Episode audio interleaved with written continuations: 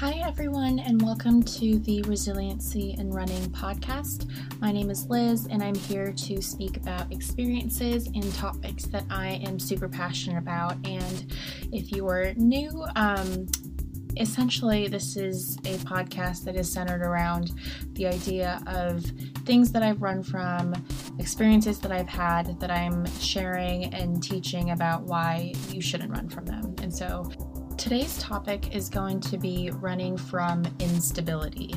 And so I just wanted to start out with obviously the definition of instability, and that is to have a lack of stability or the state of being unstable, or a tendency to have unpredictable behavior or erratic changes of mood. And I wanted to speak about this today because I think just coming back from this experience of running a marathon this weekend, I think the overall theme of my run during it and just the experience of recovering from running a marathon was the word instability. Now, I wanted to preface and share that I actually had not trained or prepared myself by any means for what was this trail marathon this past weekend. I actually had originally signed up for a different marathon um, that wasn't going to be for about another month. And then last Thursday, I got the notification that the race had been canceled. And for someone that's been training and running ridiculously long runs since about January of this year, I just grew incredibly frustrated and just wanted to sign up for one and do it. And so I did.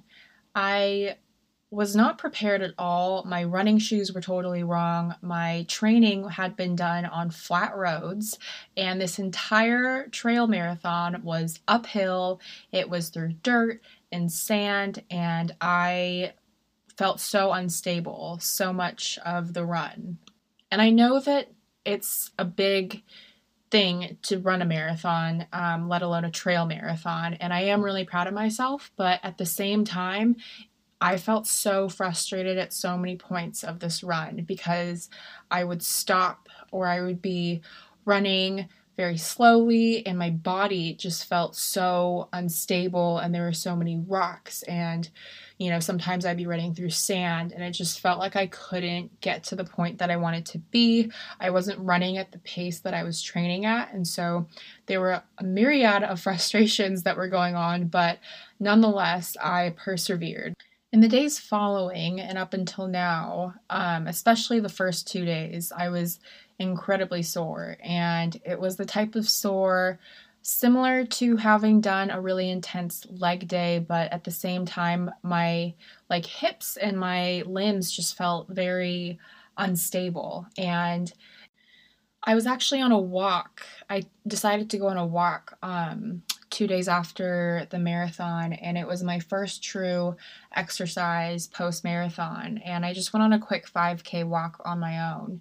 But even then, trying to walk downhill, trying to walk uphill, um, I just didn't feel like I had any stability in my walking, and I was kind of go veering left and right every now and then, and it really reminded me of an experience that I had when I was recovering from my anorexia when I was about sixteen years old. As I've mentioned in previous podcasts, I have dealt with and was diagnosed as anorexic in my teenage life, and at the time I was actually playing on varsity volleyball in high school, and so very intense, especially as a sophomore, and a really amazing opportunity. I loved the sport, but unfortunately, because I was diagnosed as anorexic, I was actually given the order from my doctor, absolutely no physical exercise, and so I went from working out so much during the week, doing practices and going on runs, to just absolutely nothing.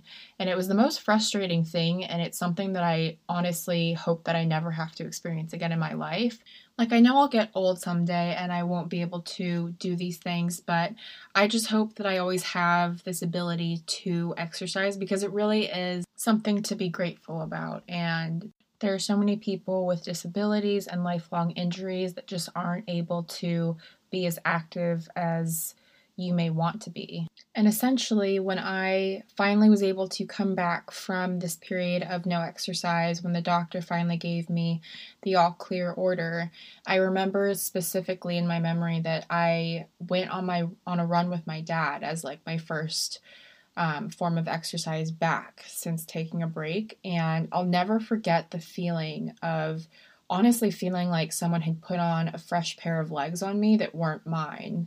It was truly the one of the most interesting experiences that I've had, just because I've I've always been someone that has been quite confident in my stability, and I've played so many sports growing up that I was a- always able to anticipate whenever someone was going to pass the ball in soccer or basketball, and and to have those experiences under my belt and then to come to this experience where I didn't feel like I had true control over my body was a massive frustration for me, and it was really heartbreaking. And I remember even trying to get back into sports even after this experience and going to high school tryouts at the new high school that I was at, but immediately feeling so discouraged because I remember being in a soccer tryout and you know, standing where I was, and I could anticipate that one girl was about to pass the ball to the other. And the way that I saw myself is I saw my body about five feet ahead than where I actually was. And the most frustrating thing was that my body couldn't actually get there. And I think that that's something that we all can relate to in this point of time, right? It's feeling like you're stuck wherever you are, whether it's unemployment, whether it's just being frustrated in this pandemic where people around you won't wear masks, or you're so frustrated about your school or your job. And this all just attests to the fact that I think that we as humans like to have control over things in our lives. And this is the first point that I want to make, is that you have the power to control different aspects of your life. And while that might not be whether or not you hear back from that job this week, it can be how you're going to face this day. And that can look like things like having a slow morning, looking forward to your morning coffee, having a nice breakfast every morning, talking to a therapist. Even going for a walk can really clear your mind. For me, running was something that was really important to keep as a constant in my routine, just because it's truly like the biggest high that I feel, and just my time of the day where I get to really clear my head and take in nature and the outdoors. And that brings me to my second point that I want to make, is to have some sort of a routine. And you may be comparing this routine that you're trying to form to routines that you had pre-COVID, pre-everything. And those were obviously a lot more fast-paced, a lot more busy. And so I think it's really important to take the time to be able to establish a routine that is a lot kinder to yourself and is still somewhat productive and allows for you to feel productive with your day. But you now have the opportunity to create one that might be just a little more healthier than the one that you had previously. And my third and final tip for dealing with instability is to journal. And that might look different for everyone. I used to be someone that used to do handwritten journals all the time when I was growing up, but now whenever I have things that come to my mind, I like to just jot them down in my notes app. There are also things like the five-minute journal. I use something called the six-minute diary, and it's just a really great way of expressing gratitude over yourself and your environment. And I think it's a really great way to realize that you actually have a lot more than you think you do, and it um, really helps you appreciate what you have in your surrounding environment.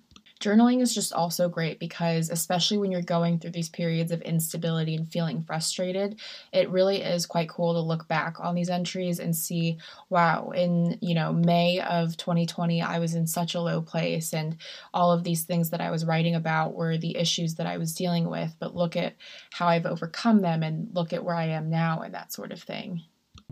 And that is going to wrap up another episode of the Resiliency and Running podcast. I really hope you enjoyed it or connected with it in some way.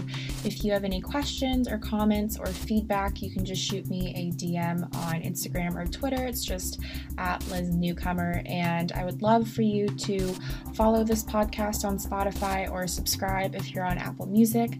Um, but yeah, I'll see you in the next episode. Bye.